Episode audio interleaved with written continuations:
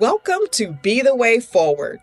I'm your host, Brenda Darden Wilkerson, and I am so excited to bring you today's episode. This week, I spoke with Arlan Hamilton, the inspiring investor, entrepreneur, and founder of Backstage Capital, the venture capital fund that she built from the ground up. Mark Cuban comes along, he pours millions of dollars into Backstage. I asked him, why do you want to invest in, why did you invest in Backstage when you don't like to invest in other people's funds? He said, you're in rooms I'll never be in. Arlan is also the author of the book, It's About Damn Time How to Turn Being Underestimated into Your Greatest Advantage. I've actually read it twice. And she has a new book coming out soon called Your First Million Why You Don't Have to Be Born into a Legacy of Wealth to Leave One Behind. Arlan's words are so inspiring. So let's get to our full conversation. I have the privilege of sitting here about to talk to Arlan Hamilton. Arlan Hamilton, the author, uh, the entrepreneur, the serial entrepreneur, the VC, the superstar, and she's going to share some of her gems with us today. Welcome, Arlan. Hi, Brenda. It's so good to see it's you. It's always good to see you. so excited for this conversation today. So, just I'd like to start out with you know, Arlan, you have a powerful story about how you got to where you are today. Can you share a little bit of your story with the audience just to give them a little bit of your background? I mean, everybody listening should know Arlan. You should have already read the book. you should have already known this story. But for those of you who might not, Arlan, give us just a little taste. So, um, for about a decade, I've been working on a, pro- a little project called Backstage Capital. Uh, it's turned into a big project now. And about a decade ago, I, I wasn't really sure what startups were. I definitely d- didn't really know what venture capital was, the investment capital for startups. But I was curious and I was seeing people like Ashton Kutcher, Ellen DeGeneres, um, Troy Carter, who is a black man who used to be Lady Gaga's manager. He got her started, right? These different people who were in entertainment were making investments in a place called Silicon Valley and in startups. And I wanted to know what that meant. Um, and it felt very foreign to me. But then I did more research and I learned, oh, okay, so these different tools that I use every day, like these apps like Twitter, or when I use email that came from Google, uh, when I use Gmail, that comes from Google, and Google was used to be a startup. Apple was a startup. All these things, I start to understand. Oh, that's what startups are. So I was curious about why these different entertainers and managers behind the scenes were spending their hard-earned money and their time away from just having this cool life that I thought they had, right, as entertainers. And I started doing research and I had always thought of myself as an entrepreneur myself. I started a, a, candy company in the third grade, and I would sell different candies to my fellow students, and I had a whole thing going, right? So when I learned what startups were, I realized, oh, I'm an entrepreneur. I have always been an entrepreneur. I just didn't know what to call it. I just didn't understand that there were so many of us. And this is why I always felt like an outsider to my friends everyone else had, you know, these stable jobs and they had health insurance and they had a, a, a, path to where they were supposed to go. They went to college, they had all these things. And I started reading about people who were these outliers. And it really resonated with me. Mostly they were white men, but I really, it didn't really register actually at the beginning. And then it didn't register that they were white men. It was just these people that, oh, I'm like them right? So then the more I read and studied, the more I realized that um, that I really wanted to start my own company. And so when I realized that, I said, well, I need to know if I'm going to raise money for this, I need to know what the investor is thinking and how to talk to them. So I started doing research on that end, and that is when I learned the statistic that would change my life. What was that? Less than 10% of venture funding goes to anyone who's not a straight white man in the US, where they make up approximately 30% or less of the country. And that hit me like a ton of bricks. Black, gay woman, um, who was poor, over, overweight, all the things, right? All these different things intersectionally. And I was upset, of course, but then I thought, wow, what an opportunity. What if there was someone who every black founder in the country called when they were starting a company? Because I had started to learn deal flow is king, right? It's important to have different to have founders wanting to, to take your money. I didn't have any money, but I was learning these these things about being a good investor because I was trying to see what was on the other side of the table. And I, I, I figured out, I said, well, if deal flow is king and I know all these founders and I know how to talk to these founders who are being overlooked, I could be the person that people come to when they don't feel like they're getting a fair shake somewhere else. So I set out on this path. It took me several years to get my first investor to be able to make investments. But then I went on to day after day after day walk up that mountain and I ended up raising um, s- several million dollars and investing in over 200 companies led by underrepresented, underestimated founders. And that is amazing, right? That is a story that really has changed. It's really changed the game, right? Because as you said, you were looking at this group of people. You didn't, you, you didn't see yourself in that mirror, but now you've done, you've got this amazing success.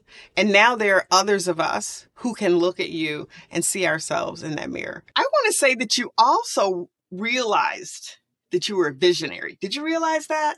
I definitely didn't realize I was a visionary. I wasn't sitting around saying, "Oh, I'm a visionary." but I mean, you, but you are, right? I mean, you took what you saw and you said, "What if?"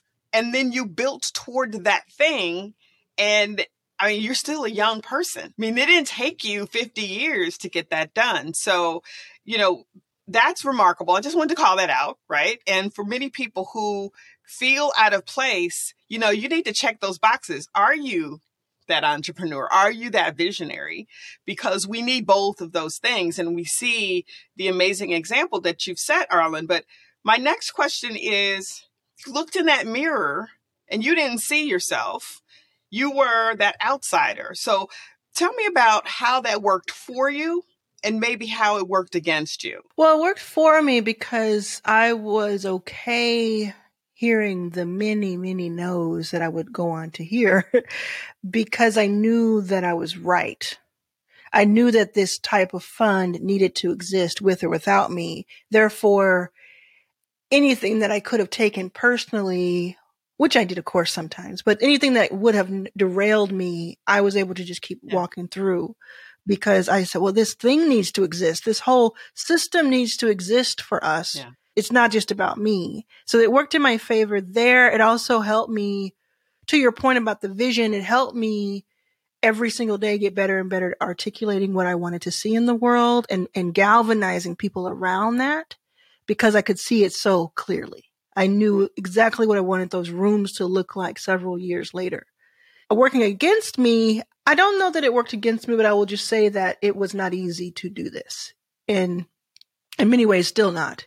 And it, it's these rooms, the old boys club and all of that. It was just front and center. Like the movie scenes that you see with like 12 older white men smoking cigars and making decisions about thousands or millions of people, I would just walk into those rooms and have to part the sea, you know, have to kind of just say, you have to take me seriously because I represent so much more that's out there.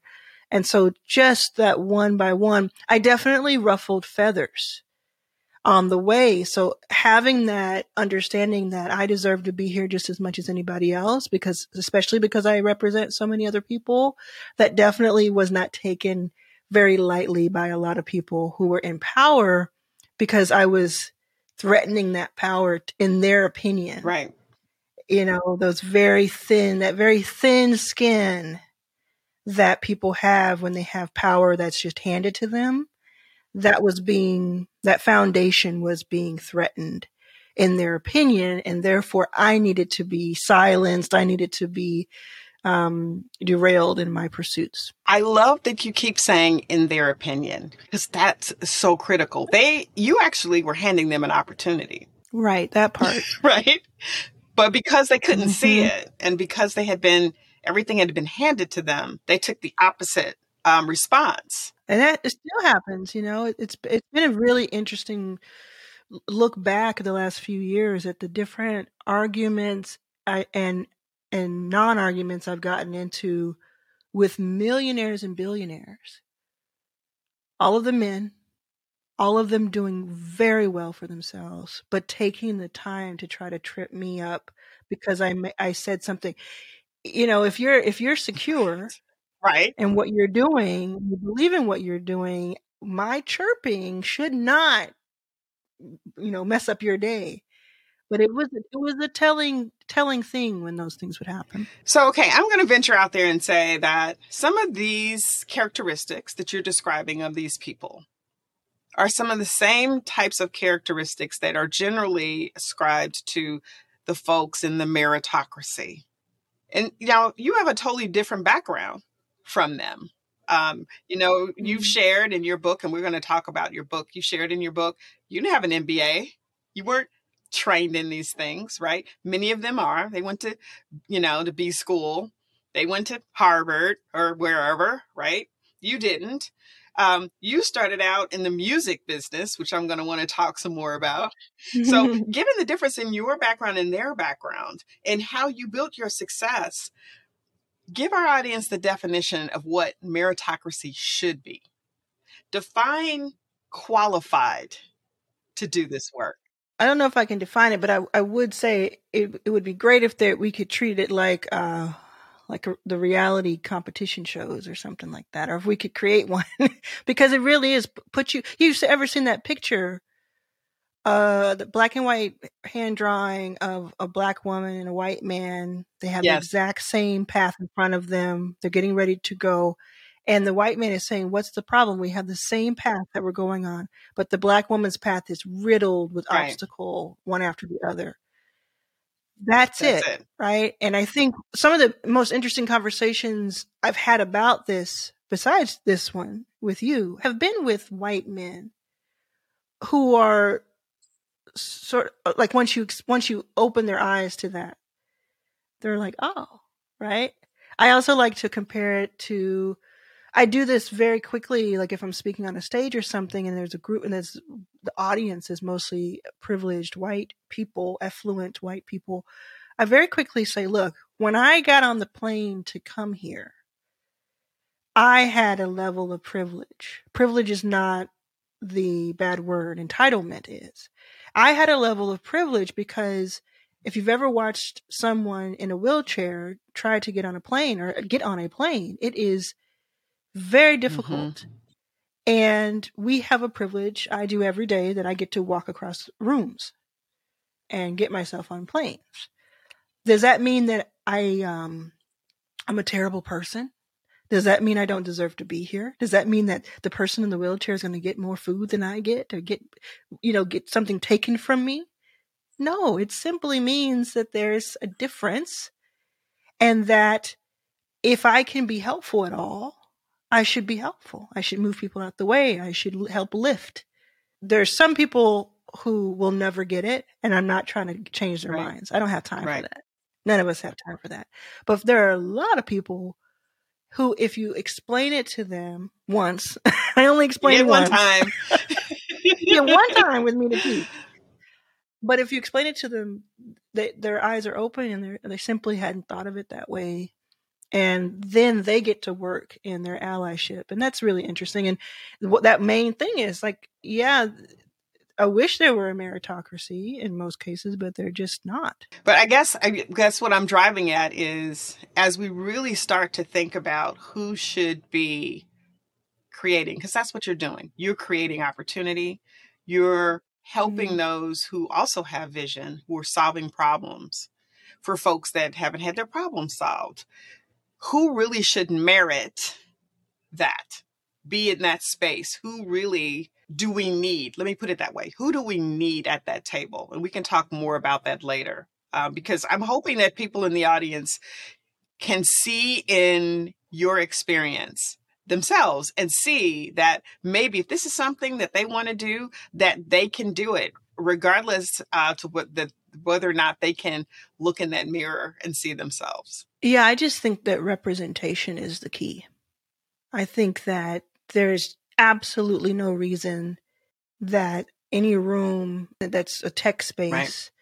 should have 19 and a half white dudes of all ages and someone who kind of represents some other group and that's all that's considered diversity well we hired we we we invited uh, my black friend right so i think the answer is like it's it's a representation yeah. just like i'm having this conversation i in the back of my mind have to think well what do i do on a daily basis to help um, asian americans with representation latinx indigenous you know, the list could go on and on and on. And it's not that you're going to all, you're not going to be able to solve everything, but it's a, it's a, the awareness that you don't, that you don't represent everybody. Yeah. Yeah. And to your point, anybody who's thinking that they, there's something they want to say or accomplish or somewhere they want to be, but they don't feel like they're the ones, who else? If you don't see yourself in the space, if you don't see yourself represented, which is the case for me. I did not see myself represented. Therefore, I wanted to go create that spot, right? Then there's no one who's going to eh, invite you. Brenda and I will invite you now. You're cordially invited to take your position on your Absolutely. throne because it's yours to take. Absolutely. Let's talk some more about your book. Yes. So, first of all, what gave you the spark to start writing It's About Damn Time, which is my favorite? I love it. Thank you. Thank you. I also want to point out that I came up with the title before Lizzo's song came out. That's important to know. Have to Thank you, Lizzo, by the way, for give, for giving us this song, gifting the song to the world, because now it it reminds people of my book, which is so cool. Like that's, that's right. awesome. Um, I feel like I have a theme song for the book, which is really amazing. So I, when I was learning about venture and startups, and I was kind of doing this four year teaching myself homeschool curriculum essentially, I read every book I could get my hands on when it came to venture capital or even just the startup world. So people like Brad Feld, who wrote, I, you know, six or seven books that have helped me and so many other people. And they were fantastic, but not one of them was by a black woman. So when I started to get some success and reach some milestones, one of them being on the cover of Fast Company in 2018, and that that issue of that print issue selling more copies than the uh, CEO managing partner of SoftBank, multi multi billion dollar fund. I realized it's because people are seeing themselves in that cover and it's different. And so that really that was September October of 2018. That's when I decided I wanted to write a book. And no one asked me to, no one told me to. You know, I just said I want a book. I want the book that I was looking for several years ago. I want someone to be able to pick up a book, learn about startups, learn about venture capital, learn about their options. So it's a business book, but I also want them to feel like they're hearing from someone that they can relate to in this way. So it it turned out I couldn't have asked for a better turnout of what it has meant for people. Absolutely, because I remember when I picked up my copy, I couldn't put it down almost until I was done. And I also I love the fact that you you were the one that read uh, the book. So if you want to listen to it, it's amazing. I always love to listen when the, the people who actually write the book read it because you actually hear the truths through those words. And, and I did. And mm. I can mm. actually remember where I was. I went walking one day and I was listening and I can actually remember where I was when I heard certain things. And that just shows you just how, you know, just how impactful those words were. So mm. uh, some of the things that you talked about is that information is your weapon against insecurity. Talk some more about that. Um, well, let's let's talk about the philosopher Beyonce. Okay. Beyonce has a song that says, Come on. She says, Girls, ladies, let's get in formation. Mm-hmm. Right. So everybody's getting in from or in formation. Um, but I think she's also telling us to get information. That's how I hear mm. it. I hear both okay. ways. And what I mean by that is for a great example is that for 36 years, not all of those because I was a baby for some of it, but for most of my life, I had debilitating stage fright. And as you know, I can speak on a stage now because something happened, right? Um, I was able to combat debilitating stage fright to the point where I would just leave the building if I had been scheduled for something and realized I was there. Like, how did I get here? Most of it was by understanding, having this moment of understanding what am I most afraid of? What makes my heart pound? You know, most half of the, the world has stage fright. So it's something that yeah. people can relate to. What makes my heart pound? Why am I worried? Usually it's you're worried that you're going to say something quote unquote stupid. Mm-hmm. That you're not going to know the answer or you're going to get it wrong and then you're going to be stuck. That's how it was for me. Once I asked myself the question, because I never had that conversation with myself, once I realized that is what I'm most worried about, then I understood, oh, well, then let me make sure I understand everything I can about the topic. And when I go and speak now, I feel very confident because I have done not only the research, but of course have acted on it. I have executed so much. I've talked to thousands of founders. And so that information, if I don't know what something means, I ask. I don't, I don't, I don't get worried if, if, you know, if I don't know what a word means, I ask somebody to stop and explain what that word means, you know? Um, and so that information to me is power. It's power, power, power. You also learn in that that it's okay not to know the answer. So you also learn to say, I actually don't know the answer to that. You know, mm-hmm, right in mm-hmm. front of mm-hmm. a bunch of people, and you still you're still kicking, you're still there. I also used to be afraid that I would just faint and fall off the stage, like, like roll down the stairs. Um, of a, the things we imagine, right? Yeah, praise God. Okay, I'm gonna faint, roll, and everybody's gonna be silent. but it really has made all the difference in the world. Now I speak on stages across the world dozens of times a year and it's just the most one of the most life-changing things that I could have done for myself.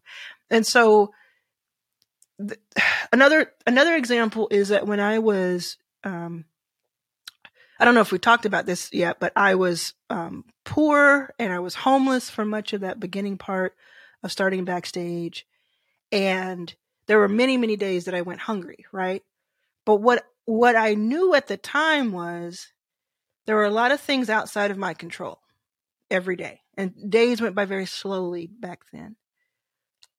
But one thing that people could not take from me, you couldn't take from me no matter what happened, no matter what my bank account said, was information and knowledge that I had. So if I learned every day, which I told myself, you are going to, no matter what happens today, you will learn something. If I learned every day, then I would be building like a treasure trove, a, a, a vault yes. of information that was valuable. And then when I was in these rooms that I got myself in, or when I was in these situations where I could kind of use some of that information, that valuable information went on to be of value to someone else who had money or something else in exchange. And what I mean by that is you give the first investor that ever invested in Backstage was Susan Kimberlin. And it was because she was trying to learn about angel investing. I had all this knowledge because I had been studying for years. She had money. I helped her angel invest, and therefore she's like, You're valuable to me. Mark Cuban comes along, he pours millions of dollars into backstage. I ask him, why do you want to invest in, why did you invest in backstage when you don't like to invest in other people's funds? He said, you're in rooms I'll never be in. Right? So all this information you can be so powerful. It does not matter at all what school you went to. It does not matter at all if you went to college, what your bank account looks like. If you have an expertise in something, which is something you can control, you can go so far. That is so powerful because there are so many people listening and that might have had a part of their lives where they didn't believe that. They felt like, mm-hmm. and I think that your conversation around knowing what you can control and what you can't control, and then taking control of what you can control and doing something every single day or on a regular basis. I think those are two very important, very important points that I hope everybody gets. Yes. Okay, here's something else you said, and I love this. No one is self made. There might be somebody, we could probably name a few names of people who don't look like you, who might have done maybe one tenth of what you've done, and they would say, I pulled myself up by my my bootstraps, or mm-hmm. I got here all by myself. Let's talk about that and and the impact that that has on the industry. Well, they're lying. they're lying. See, first, uh, first of all, yeah, that, that you know that helps with imposter syndrome. By the way, if you really think about it, because a lot of imposter syndrome is based on well, all these other people were able to do so mm-hmm. much, and look at me, I'm 33 and I haven't been able to do that, or I'm 57, I haven't been able to do what this other person who's 57 did. Let's talk. Let's think about the people who are your favorites. Anybody in any industry, who are your favorites or who are well known, from Bill Gates and, and Steve Jobs to Beyonce herself, right? Absolutely yes there's something special about them. Absolutely absolutely yes there is a drive in them that very few of us understand you know can understand. Right. I happen to understand it and we'll see what the next 50 years bring right? But especially with the men who, who we're talking about here. Who's at home with the right. children? Exactly who is at work with them preparing their presentations, script writing, telling them what their schedule is. Who's doing that for right. us? That's why I say none of us are self made. I absolutely will take credit for being a lot of things and for doing a lot of things, and some of it on my own because it was very lonely for a lot of that early period. But no one should say, you know, this is what I hear the most from, you know, when people are like joking with me. They're like, you, I feel like I should be doing more. You do so much. You do so much. And I hear them. But don't you know, with everything that I do, I have people working with me. Right. To do those things. Right. You know, and if there's some things that I do truly on my own, like, you know, I can't even think of it. But if there's something I truly do, it's because it's just like I'm geeking out on it and spending extra hours on it, but it's I'm only able to do that because these other nine things are being handled by people. So you talked about visionary. I do think that you know there are a lot of people have said this, and I do uh, uh, subscribe to this, which is there's the visionary and there's the builder, and sometimes you have both in one person. Very very few, but the the reason that the visionary can go out on stages with their tight black shirts and their little uh, McDonald's microphone and just blow your mind is because of the builders behind that. And the reason that the builders gravitate towards the visionaries is because the builders want some something to believe in and someone to recognize their talent and to use that talent to make the world better. I love it. So you can't you can't right. there's no one if someone tells you that they got here by themselves on their own you can't trust that you gotta you gotta break it down yeah. for them okay okay who were the people who weren't even in your family who make it possible who was cleaning your hotel room mm-hmm. while you were going to these mm-hmm. conferences mm-hmm. you know what i'm right. saying like right. It, to me it's just something that i think about all the time absolutely absolutely and i feel like um you know, we need to have this conversation out loud more often because I think it's another one of those things mm that it's a hype that people believe.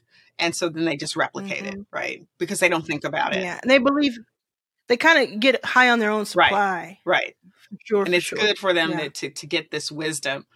Okay, one more thing from the book before we move into more about VC. You said something that I think is really critical and it touched me in a deep way. You said forgiveness is a productivity hack. Mm-hmm. Talk about that. Well, um, so I work with a lot of entrepreneurs, and we're always trying to figure out ways that we can be bigger, stronger, faster, better. And at the same time, I work with a lot of entrepreneurs who often tell me how this person did this, them wrong, how this other person did them wrong. And we're talking seven years ago, 14 years ago, four months ago. And that's okay. Like I still, I come from a long line of petty. Believe me, I can tell you stories. But what that is doing is affecting you and your ability to succeed and your productivity. It is not hurting that other person whatsoever to have you seething. So I say for your own benefit, not for anybody else's. And that you don't have to for- forget, like they say, forgive and don't forget. You forgive and let it go. Like let some of that off of your own right. chest.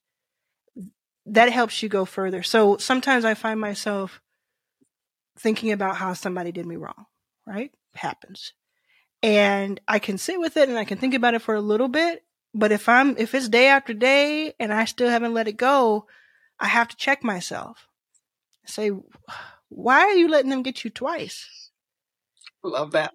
You know, I love that. That's not cool. Right. Like we got stuff to do. Right. And it we have stuff to do. We have a lot of time to make and it's taking up that cognitive space that the mm-hmm. work could be or creating new ideas and other things it's it's yeah. distracting right it's distracting it is and i say don't forget because you don't want that same person to be able to do that to you over and over again so you don't just like say oh it's some sort of like self-help oh it's everything's beautiful you you're you did nothing wrong so remember but don't have it lingering, holding you back, holding you down for days upon days, years upon right. years. And I hope that I hope that helps somebody who's listening because it's so critical. Because especially when you're going to go out there and try to do something different, you're going to go out there and try to be, um, be yourself and start something new. You are going to run into somebody or some situation it's not going to turn out well and you're going to need to be able to get mm-hmm. past it. So i think that's such mm-hmm. amazing advice. Okay let's talk about the numbers or when you talk about vc world. I, I want to do i want to i want you to talk to two pieces of it. I want you to tell us more about you know the numbers around who's a vc and and the types of things that they seem to be stuck on funding. Um, but then I also want to talk, I want you to give us some advice about how everybody listening who who may never be a VC, but we might have some money mm-hmm. and we want to become that angel investor. Like you already shared that mm-hmm. you help someone mm-hmm. um, become a, an angel investor, become a better angel mm-hmm. investor. I mm-hmm. want to hear how. Okay, we we're we can't wait for this Calvary all the time. we can talk about some of the things that perhaps we can. We hope that they change so that they fund more mm-hmm. things. Um, and we also can talk about more people like you you know and you you are you know you are the unicorn um, and we'll hopefully more people will follow in your footsteps and do some of the things that you're doing but also how can the rest of us participate on our level um, in making a difference with companies mm-hmm.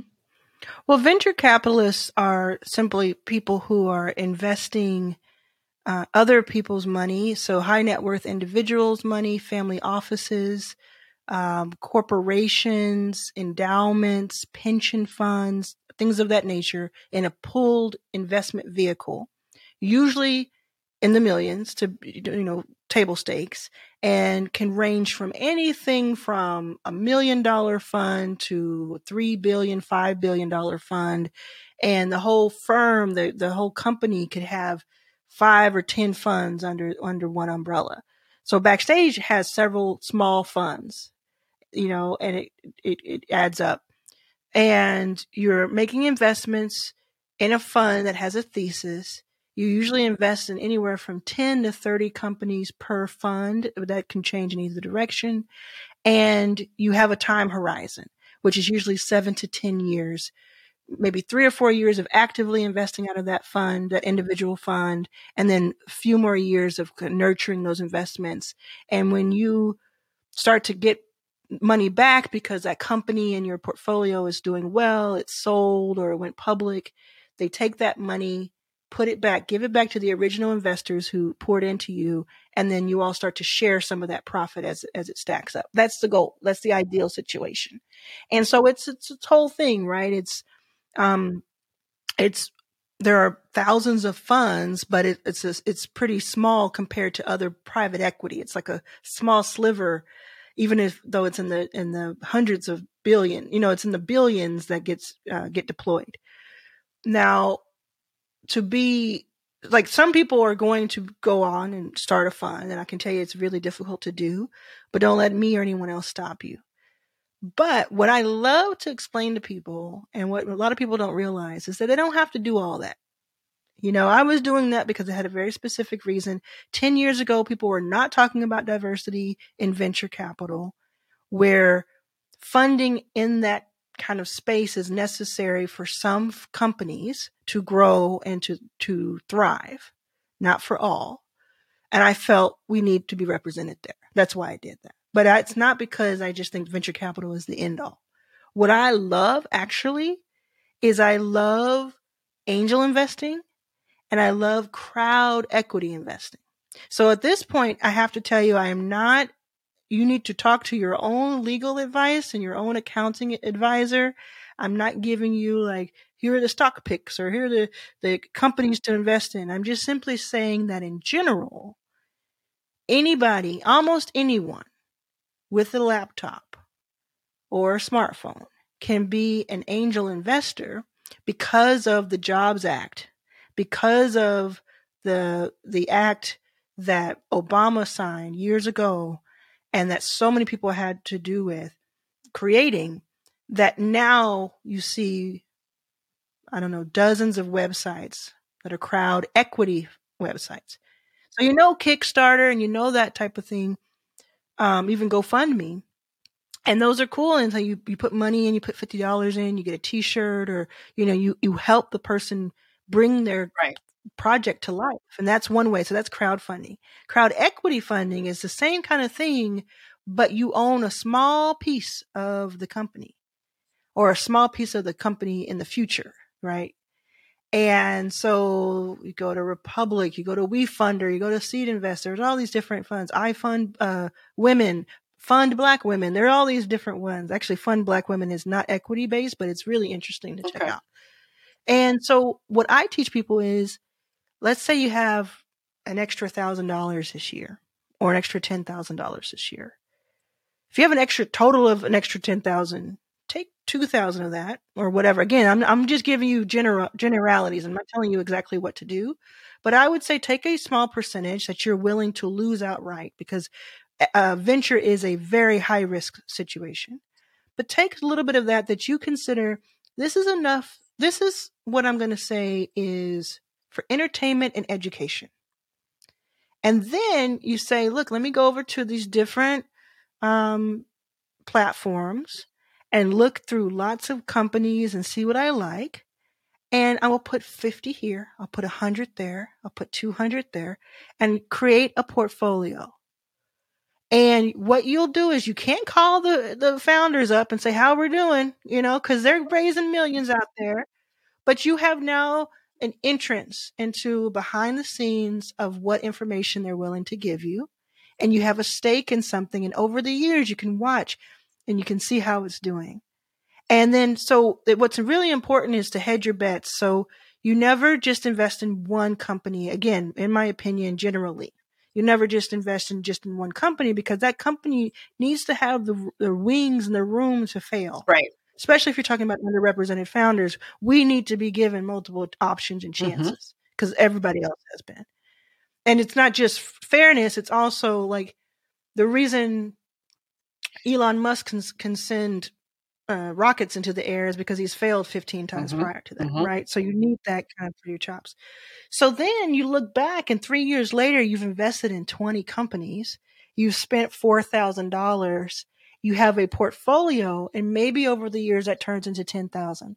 And you, again, it's lottery ticket money right. or casino money or book money it's not change your life overnight, get rich quick, get rich quick scheme, right? But it's very empowering, empowering, and you can help empower right. others by doing.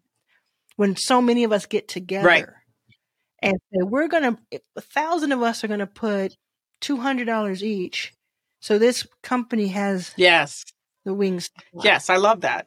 Um, and and you have done so many amazing things to help people get educated around just this. I mean, mm-hmm. you continue to mm-hmm. to solve this problem of, of places where you just haven't seen us or seeing yourself um, and give people an entrance into another part mm-hmm. of the VC ecosystem. So hat, hats off to you really for that because that's Thank amazing. You. That that is amazing. You. So you know, and because you've had your hands in so many things, I the next question I want to ask you is.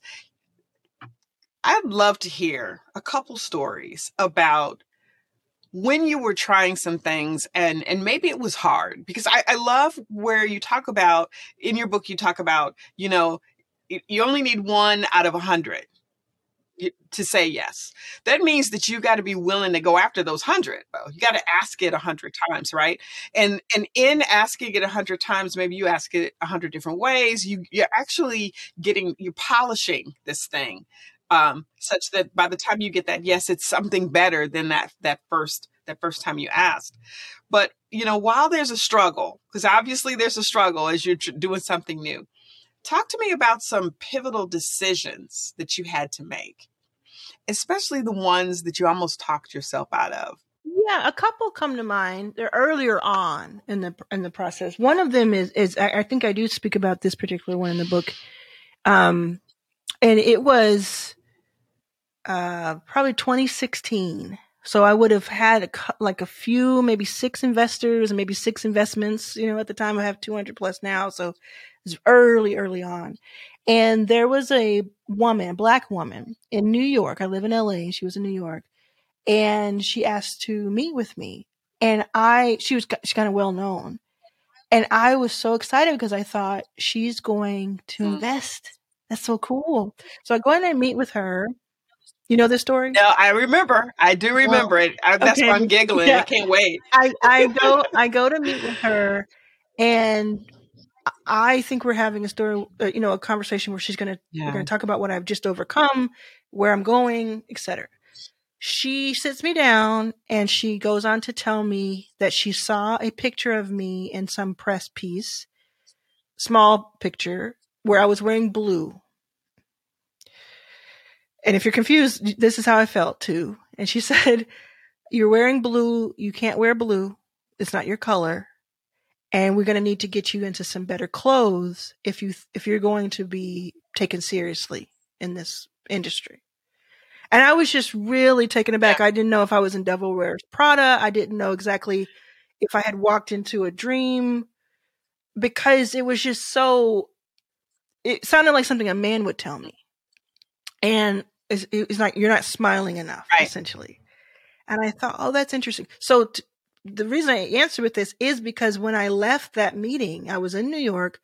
I was walking, you know, it's a grid. So I was walking the grid and I actually thought to myself for a few blocks, should I go and walk over to some store and get fitted and, and spend, you know, the little money that I have on a new wardrobe so that that would make it possible for me mm-hmm. to raise money? And by the and I'm you know in jeans and a hoodie. That's my that's my uniform essentially is jeans and a hoodie for the most part. And by the time I got to like block five or six, I just laughed. I'm like, nah, I didn't have time for that. and I said, nah, because I, cause I almost talked myself into caring.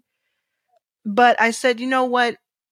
I said it would be different if I hadn't accomplished so much just now. It would be different if I didn't have something so important to talk about and that was in the context of her trying to help. Cause I really do think she was trying to help. I think she was, I think she was from a generation where that's the advice you give to a younger woman coming into the office. Um, or someone, you know, maybe not younger, but mm-hmm. on their way. But for me, it was, it was just right. like, it didn't make sense. So then two weeks later, Marc Andreessen, from Andreessen Horowitz multi-billion dollar fund. We started talking online because I wrote something that he thought was interesting at the time. Now he's blocked me since, so I mean, this is not going to be warm and fuzzy. I, at the time, I wrote a blog post uh, that he found to be interesting, and he, I asked to speak with him because he he posted it, And I said, can I, can I use, now that I have your attention, can I ask you one question in a DM? And he said, sure. And I asked him, will you invest in the fund? And he said, send me the deck and I'll take a look. He looked at the deck. He saw a couple of people he recognized as investors, including Sam Altman, who runs OpenAI, because Sam is an investor at that point. And he gives him a call. And Sam gives him a glowing review because he had been talking to me for a couple years. And within days, six figures is transferred to the bank account when I had just gotten started. And I said to myself, what if I had spent these last two right. weeks worried about my wardrobe right. and not getting my numbers right, not knowing my the the deals I was that were in the hopper, not understanding what I had envisioned, mm-hmm. right? And I was off. Right. So when when he's asking me these questions about you know what I have planned for the fund, what if I couldn't have answered that because I was too worried about wearing That's blue? exactly right. And again, that's because he didn't care. Yeah it's that again it's that cognitive space that gets taken up by the things that are not important and they are distractions mm. right and i really you know when i read that uh, in your book i you know I've, I've gotten to a point in my life where i've had a lot of those that type of advice and mm-hmm. you know mm-hmm. and i let it i let it either you know, make me feel bad or make me angry or distracted, or maybe I tried some of it before I changed mm-hmm. my mind. But I'm to the point where now I realize that she was walking in the advice that she was given.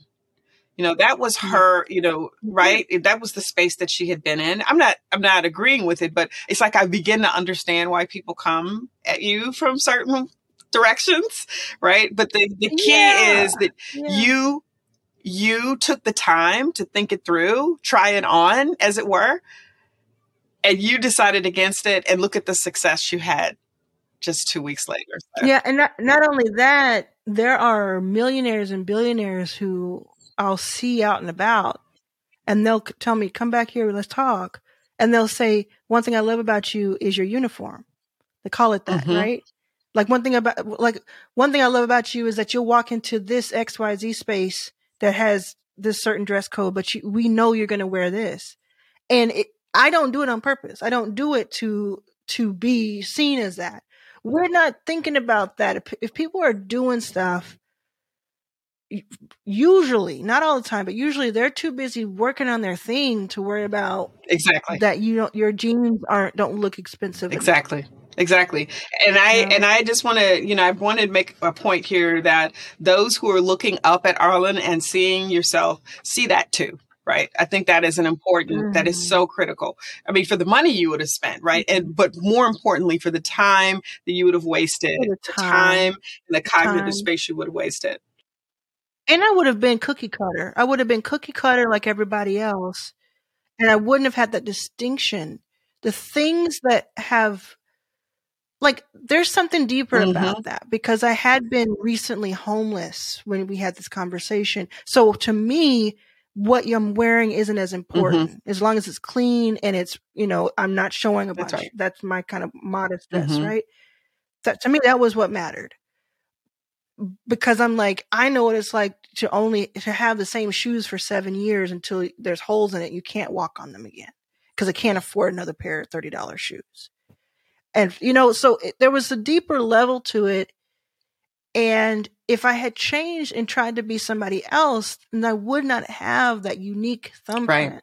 that unique interesting story that makes people want to write about me therefore makes other people hear about right. me therefore brings opportunity to 200 That's right. Which is another, just like reason number 279 that I want our listeners to hear from you because all of this is, is, mm. is the type of thing that you add to your vault right? You're talking about adding to your vault mm-hmm. that knowledge level that you need to be able to make that difference that so many of us could could do. So I would love to. So you said you've invested in two over 200 companies. Can you? I'd love for you to give a shout out to one founder or one or two companies that you just absolutely love. Oh, I love I love them all, we'll say for sure. Um I talk to them all the time. I think two that I'm thinking of right now. Well, ooh, okay. I'll just stick to two. There's so many. Okay, so one of them is community.com. And it's kind of weird. Back in the day, I actually was there when they were first getting started because I was a mentor for a program that they were in.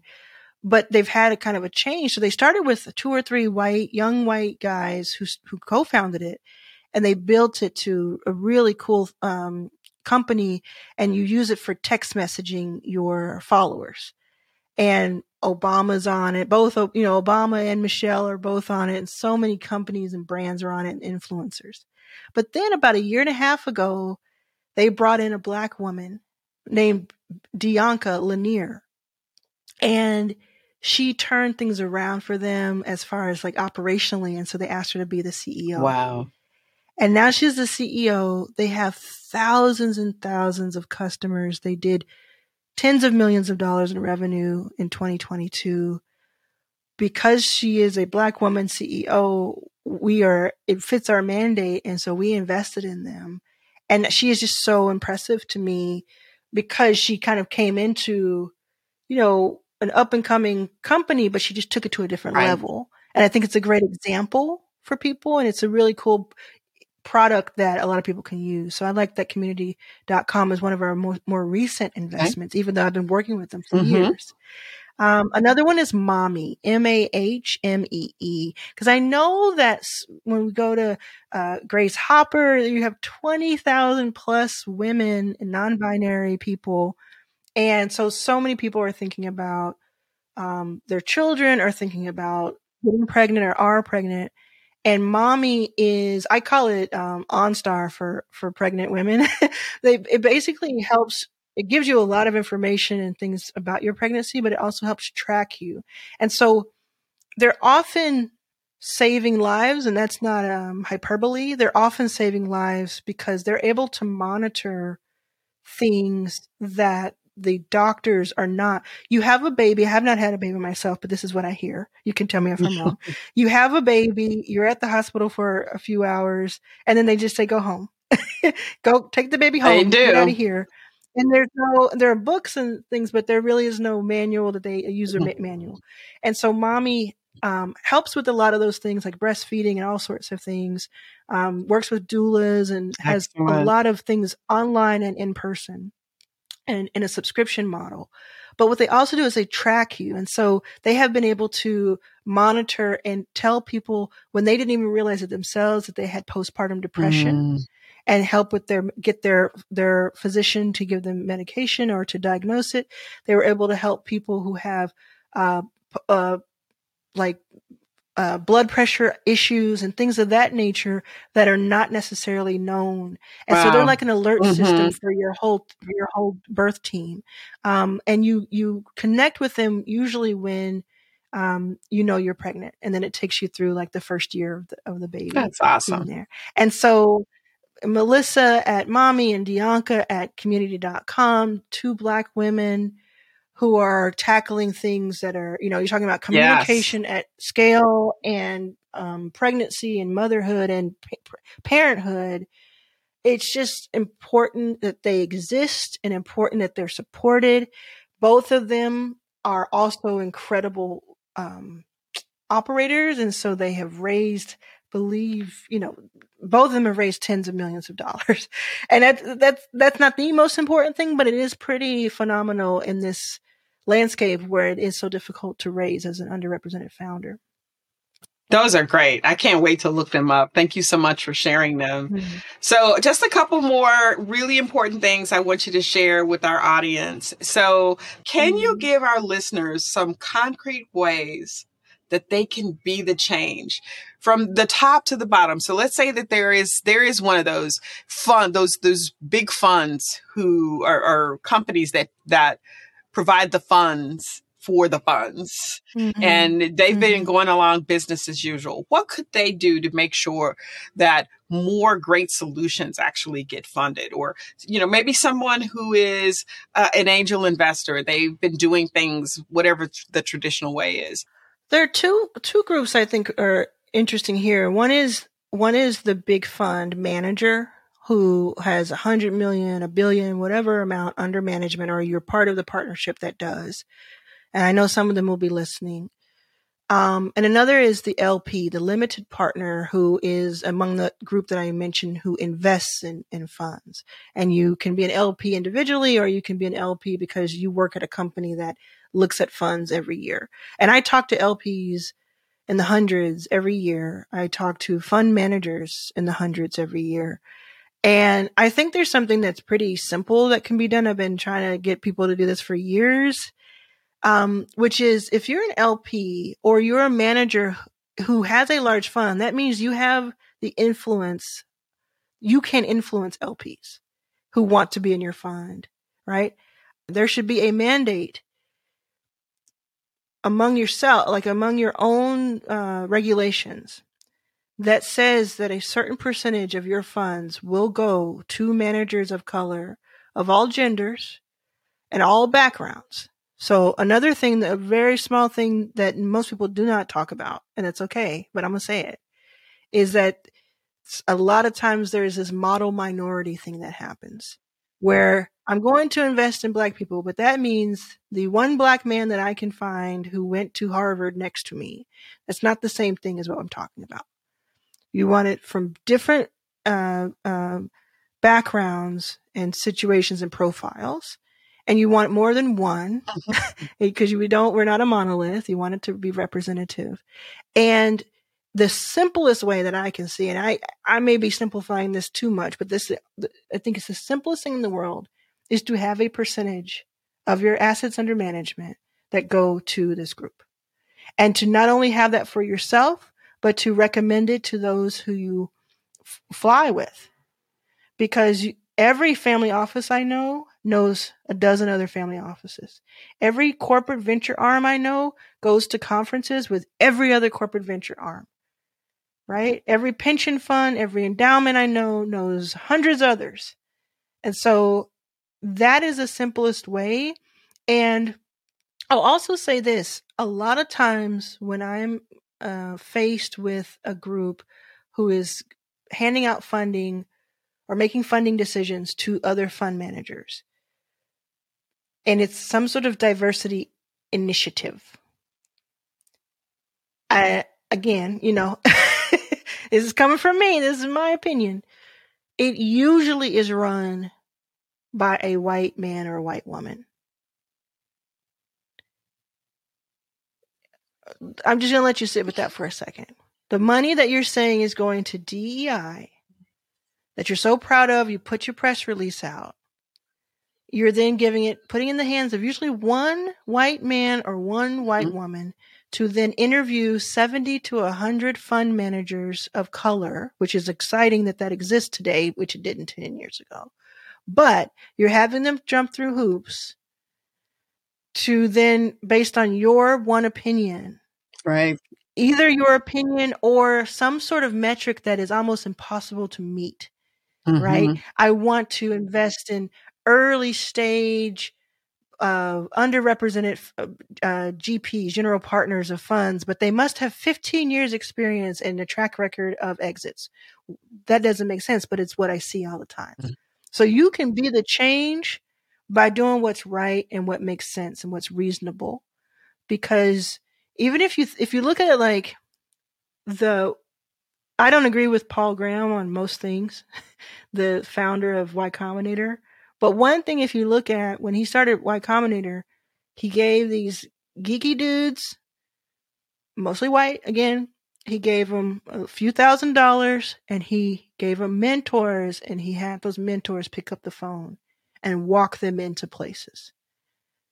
And they all started Reddit, Stripe, yeah. Airbnb, Dropbox. They were all the little geeks in the back of the room who were given a chance mm-hmm. and were given keys to a closed door. Mm.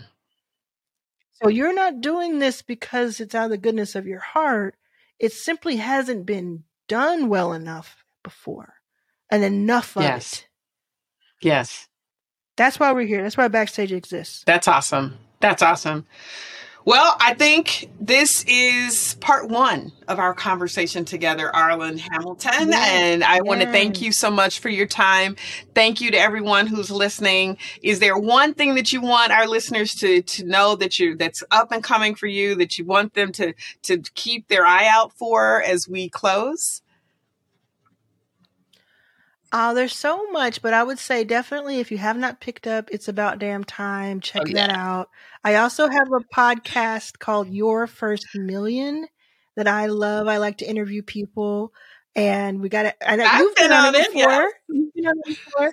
So definitely listen to that. It's also a, a, a video version of it. And I have another podcast that's scripted called The Valley that's about the sort of the seedy underbelly of Silicon Valley, but it's really soapy and fun and really exciting. And it's on Realm, um, which is home of the Orphan Black reboot, which is one of my favorite podcasts. So there's a lot of podcast audio material from my book, a lot of things if you love this medium that I love to work with. Awesome. Make sure you check them all out. Thank you, Arlan. Thank you. I want to thank Arlan Hamilton once again for speaking with me on this episode of Be the Way Forward. Now, if you enjoyed our conversation, then please follow Be the Way Forward wherever you listen to your podcasts. And you can also watch video episodes of this podcast on AnitaB.org channel on YouTube.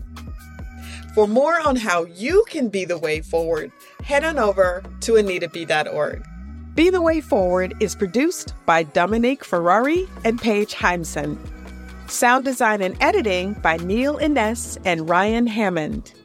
Mixing and mastering by Julian Kwasneski. Associate producer is Faith Krogulecki. Executive produced by Dominique Ferrari, Stacy Book, and Avi Glijansky for Riveter Studios and Frequency Machine. Executive produced by Arlan Hamilton for Arlan Was Here. Hosted and executive produced by me, Brenda Darden Wilkerson for AnitaB.org. Podcast marketing from Lauren Passell and Ariel Nissenblatt with Riveter Studios and Tink Media in partnership with Carolyn Sneller and Coley Boucher at AnitaB.org. For more ways to be the way forward, visit AnitaB.org.